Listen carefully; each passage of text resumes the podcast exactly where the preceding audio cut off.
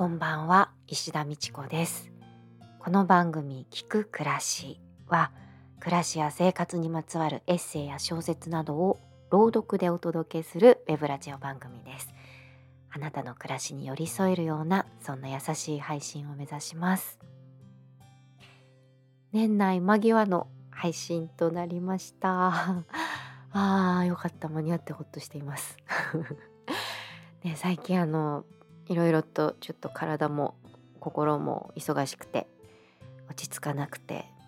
うんどんな作品を朗読しようかなと迷いに迷ってしまってうんどうしようって思ってたんですけれどもあのひとまず皆さんにこうやってお届けできてほっとしています。皆さん最近はいかがお暮らしでしょうか、ね、寒さも乾燥も増しているこの頃なのであったかくして保湿もしてお暮らしくださいね。この配信を2022年の最後に聞く方も2023年の最初に聞く方もいらっしゃると思いますので今の時期に合うエッセイをご用意しました。今回お届けしますのは宮本百合子さんのエッセイ「再々これ後年」です。1940年に書かれたこのエッセイ。今も全く色あせず、うん、そしてコロナ禍の今胸に響くことも多いんじゃないかなと思います。それでは聞いてください。再々これ後年。信念というものについて抱く私たちの心持ちもその年々によって様々ですし一人の人の生活のそれぞれの時代によってもまたおのずから異なった感想を持つものだということを近頃感じております。お正月という言葉で信念が考えられていた子供の時代から離れて二十歳前の頃他の方たちはいかがでしたか？私にはお正月の形式的な挨拶だのしきたりだのが大変つまらないものに思われた時期がありました。お正月なんて何がおめでたいんだろう。本当にこういう気持ちでぐるりを眺めました。それから数年の間、やはり正月は格別な感じを起こさせずに過ぎましたが、自分としての生活にいろいろの波乱が生じて、来たる一年はどんな内容を持って現れるのか予測もつかないようになってからは、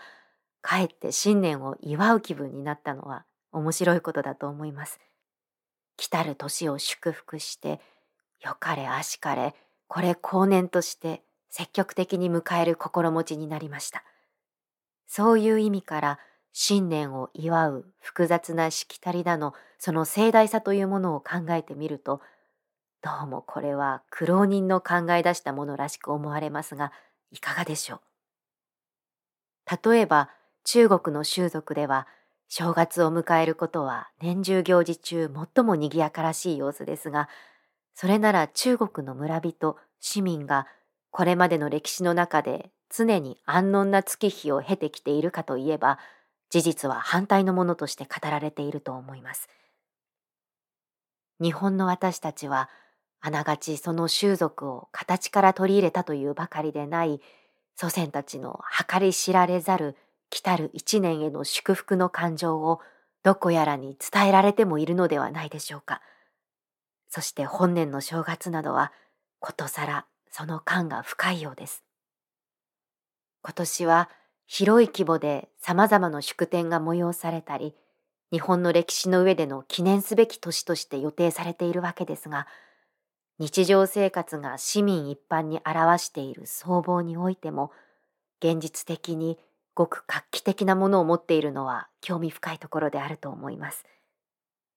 私たち普通の暮らしの中にあるものは、珍しい種々の条件の中で、お正月だけはひどくを二つにしましょうね、などというつつましき楽しみを持って来たる一年を迎えようとしているわけです。来年はどんな年でしょう？みんなの心にこの声があるだろうと思われます。そして誰しもまず体だけは丈夫にしておかなければと思うことも同じだろうと思います。文明のごく低かった社会でも体が元の暮らしが営まれたわけだが、社会の文明の複雑さがある点に達すると、またその体が頼りという事情が全く違った環境の中によみがえってくることも考えさせる点です。生きているということが人間にとってはただ生息しているという意味ではなく、歴史を自覚して生活していくということであってみれば、私たちが体だけは丈夫にと思う心の中に自然、精神も丈夫にという思いもこもっている次第でしょう。日本が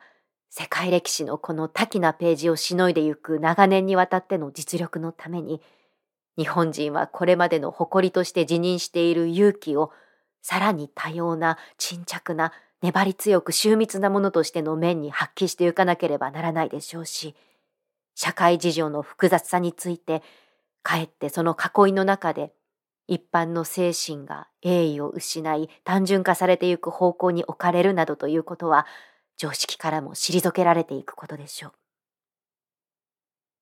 本当にこの一年はどんな年でしょう？自局は人間成長の枠であるということもしみじみ思われます。再々をこれ後年に充実してゆこうとする人間らしい意欲についても新しい挨拶を送りたい心持ちです。1940年1月ありがとうございました。宮本ゆり子、再々これ後年でした。本当に2023年はどんな年になるんでしょう。ね、ロシアとウクライナの戦争がここまで長引くなんて、そして日本もさらに軍事力をってそのために増税だなんてね、動きになっていくなんて私は甘いのかなって思いますけどけど本当に思っていませんでしたね。なんか第二次世界大戦を経て今戦争経験者が少なくなってはいますけれどもみんな平和な世の中を求めているんじゃないかって思っていました。でもそれぞれのね環境立場主義宗教なんかによって平和の形もそれぞれ違うのかなってこう一筋縄ではいかない白黒はっきりできないグレーなことがこんなに世界にそしてまあ私の周りにも溢れているんだなって心痛いことの多い2022年だったなと思います。まあ、もちろんね新しい出会い嬉しい出会いあのたくさん人に助けられ支えられご縁をいただいた一年でもありました。どうすればこう一人一人が人間らしく尊重され尊重して平和に生活し暮らすことができるのかねことを、うん、諦めず勉強したりまあだこうだ考えたり誰かと話し合ったりして再々をこれ後年に充実していこうとする人間らしい意欲を持って行動していきたいと思います。はい なんかはい、2023年の意気込みのような感じになりましたが そうですね。皆さんはどんな一年にしていきたいですか？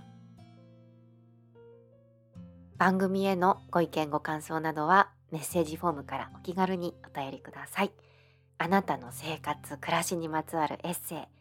小説ポエムなど文章の形式はお好きなもので構いません。そのようなお便りもお待ちしています。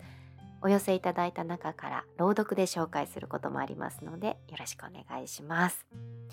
また番組の更新情報今までお呼びしたゲストさんの振り返りなどは「聞く暮らし」のツイッターでつぶやいていますので覗いてみてください。本年も聞いてくださってありがとうございました。春に1周年を迎えてからもマイペースに続けられているのはリスナーさんからの聞いてるよっていうメッセージに背中を押されているからだなと本当に思います。これからも暮らしのお供に聞いてください。2023年が皆さんにとって笑顔がいっぱい幸せで健やかな一年になりますように。また次回お会いしましょう。ありがとうございました。